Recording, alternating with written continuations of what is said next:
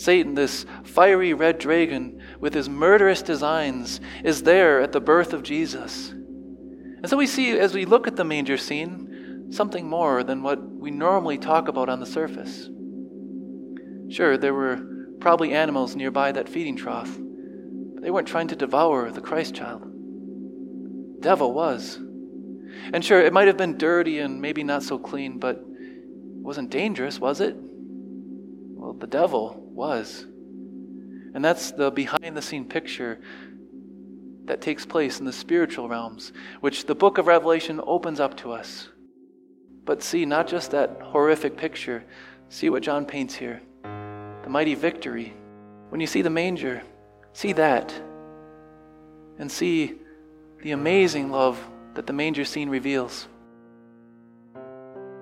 The following is from Rock of Ages Lutheran Church in Payson, Arizona, reaching out with rock solid hope in Rim Country. December 23rd, 2018. Revelation 12, 1 to 6. You know, I've often found movies more enjoyable if you watch not just the film, but the behind the scenes extra clips that they include. Sometimes those are quite interesting because they show you how things played about in the development of the movie. And some of the, the action scenes are really interesting when they're real stunts. Someone really jumped from a plane, someone really climbed out of the freezing water, or was doing something amazing. And you get to see what the, the actors and the crew did to accomplish it behind the scenes. After seeing all that, it kind of makes you appreciate even more what you once enjoyed. Wouldn't you like to do that with real events? Real miraculous events that are recorded in the Bible? Well, this morning, we do get a behind the scene picture, and it's a picture of what took place on Christmas Eve. And as we draw back the curtain and look at what's taking place, we look in Revelation 12 and we see the manger scene reveals some amazing love.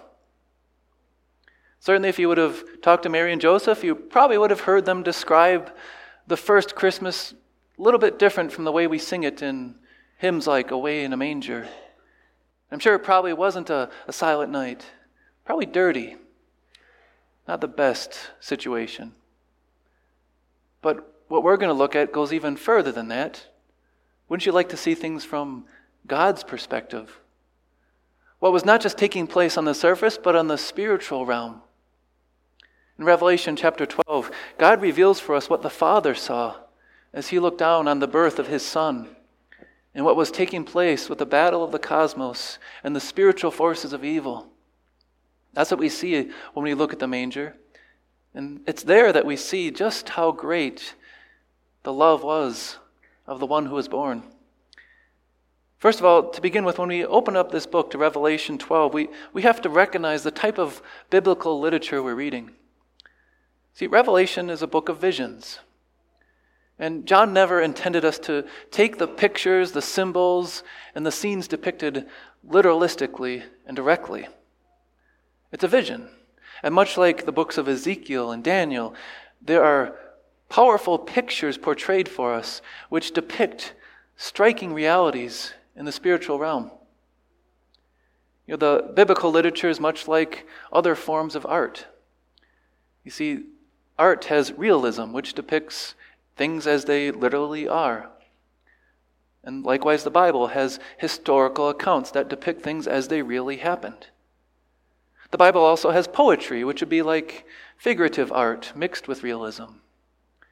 And the Bible also has apocalyptic, end times vision language. And this would be more like, if you're going to compare it to art, the surrealist or the abstract arts. So, for example, if you were going to go to a museum to see the work of Salvador Dali or Pablo Picasso, you wouldn't expect to see things depicted in their paintings just as they are in the real world. No, it's, it's surreal and it has symbols and icons and colors to convey powerful messages. That's how it is with the book of Revelation. John says he sees a vision and he conveys for us with symbols, pictures, and images a very powerful message. Here in chapter 12, he describes for us a great and wondrous sign. This great sign that appears is it's a woman. And she depicts for us someone who's in labor and about to give birth. Now, when you read on and realize this is a picture of Christmas, of the birth of Jesus, someone might begin to jump to the conclusion that this woman must be Mary. But remember, it's, it's a vision. And this woman, yes, would include Mary, but is described in other lights. As you see, the woman has the moon under her feet, clothed with the sun, 12 stars around the crown on her head. These pictures bring to light something more than just a single person. Just as other women in Revelation represent greater things and events, this woman represents more than Mary. It's someone who has the 12 stars on her crown, a royal crown, one which she deserves because it's bestowed on her. And she's robed in the righteousness that comes from knowing Christ. And she has a measure of authority. As you read on, it says that this woman is going to be around from the time of Christ's birth all the way to the end of time.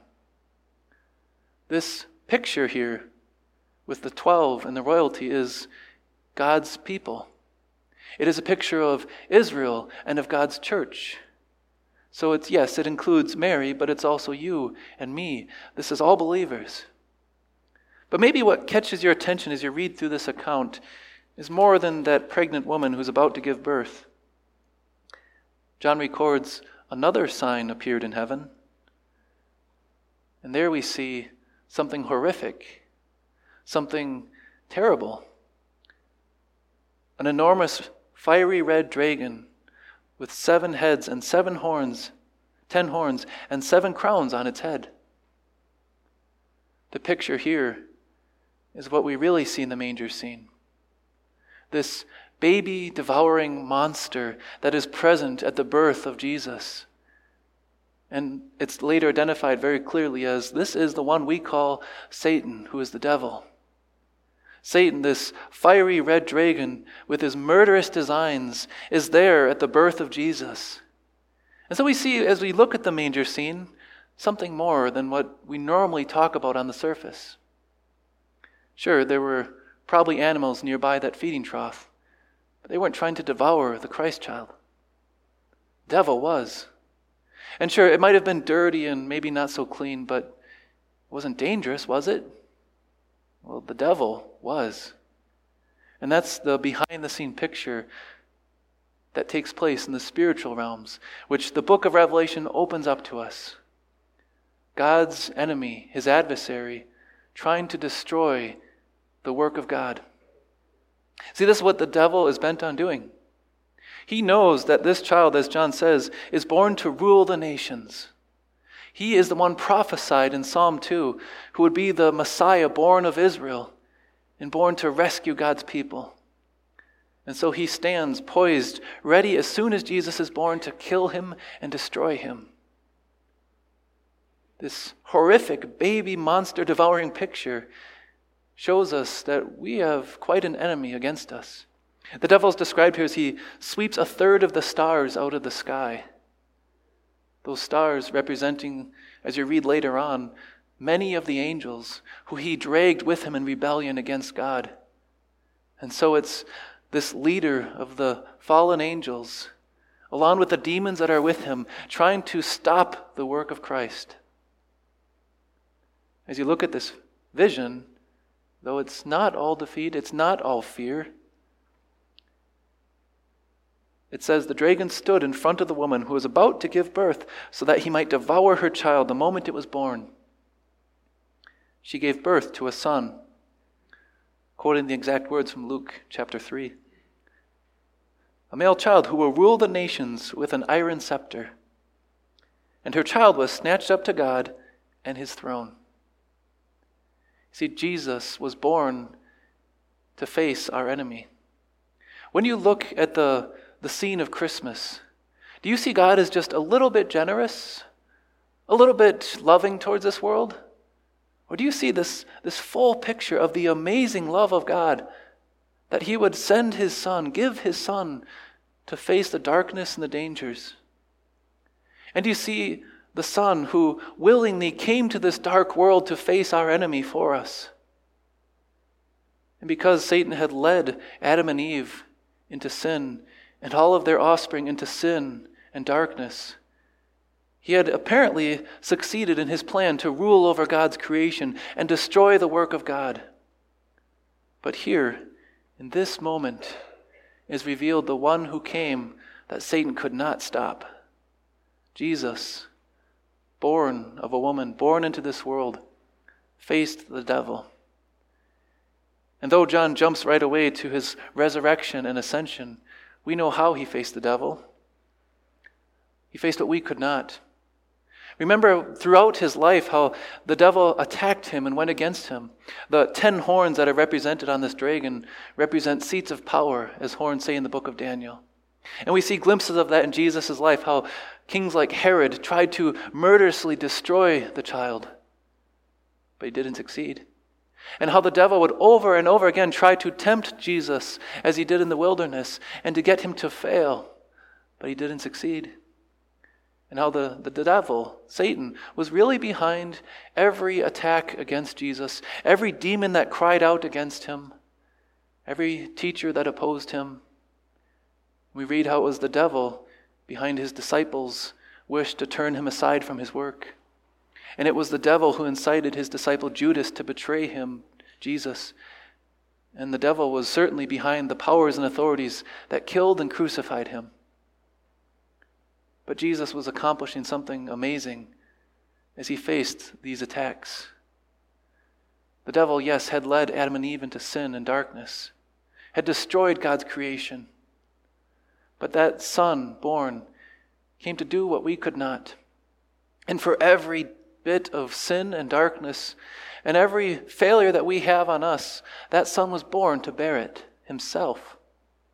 And the reason he faced the dragon Satan. And the reason he came to this dark world was to put on his shoulders the weight of every wrong and sin and to renew us in God's creation as forgiven children. Jesus became our brother to free us from the devil, from death, and from hell. As we look at this picture here, we see the triumph of the Son. It says, He was snatched up into heaven and seated at God's right hand in the throne of God. Jesus could not be defeated by the devil. He preached to the spirits in prison his victory. He rose from the grave alive. And Jesus, this one born into the world to save, ascended visibly into heaven, and he's seated at God's right hand, just as the vision says. The devil can't touch him. He rules over the nations. His work is done, and Jesus is victorious. But as you look at this vision, it goes on. The woman fled into the desert. And as you read on later, it says, When the dragon saw he had been hurled to the earth, he pursued the woman who had given birth to the male child. Since the devil could not reach into heaven and stop God's son, he goes after God's children, after you and me, after the church. And that's why you have the picture of the woman, the church, fleeing into the wilderness our time right now is not a time of paradise, it's a time of hardship and waiting. The picture of the time in the wilderness is 1,260 days, or 42 months, that is, half of seven years. Seven being the number of God's time of work for his people. Seven, or the half of seven here representing times, time and half a time, a time of waiting. A time when you and I are in the wilderness and there, that same dragon that wanted to devour God's Son now has his sights bent on you, the church. And the devil, that baby devouring monster, wants to destroy God's people. Jesus gave a picture of the work of the devil as he described him as one who is like a bird that when he sees the seed of the gospel being sown, snatches it up so that it can't take hold and someone can't be freed from his grasp and darkness. Peter once was told by Jesus, Satan wants to sift you like wheat. No wonder that the woman flees from the serpent, from the devil, and goes into the wilderness. How can we stand against such an enemy? Well, it doesn't say that the woman or the church fights against the devil. No, it says She has a place prepared by God. She is the one who trusts in the child, the one who was born to save. How do we stand and how do we bear up? We look at the scene of the manger for what it really is. And we see behind just the surface to the amazing love of God. We are saved through faith in that Son who was born. When the devil comes and he taunts and he tempts and he seeks to destroy the faith and harm God's people, they need to look to that manger scene. And they need to see what's going on behind the picture God coming in the flesh to rescue his people, God victorious over the devil and over sin and hell, God rising in victory to defeat all his enemies and ruling forever. The time here that's pictured for the woman is, yes, a time in the wilderness. We now are waiting and we are sojourning on this earth. And the devil will come with his attacks and his assaults. He wants to destroy you because you are God's new creation. But don't give in to despair and don't lose sight of what God has done. Your strength is found as you see what God here reveals his amazing love in the manger. As you sojourn this earth, keep your eyes focused on what took place that night. See the Son who came to rescue. See the Son who destroyed the dark devil and the dragon that sought to devour. See the Son who died for his people and rose again and will come again. You know, this Christmas, when you celebrate, you're going to see manger scenes. You're going to, you're going to sing those hymns such as Away in a Manger and Silent Night. But I want you to just appreciate this Christmas, the behind the scenes. Draw back the curtain and look at what's really taking place. Tomorrow night, when you celebrate Christmas Eve, see that horrible, baby devouring monster, the devil, who stood opposed to us. But see not just that horrific picture, see what John paints here the mighty victory of him who rules the nations and sits at God's right hand. See the God who, who would willingly face anything for his people. A God who loves you so much, he would not leave you to face your enemy and leave you to despair and darkness.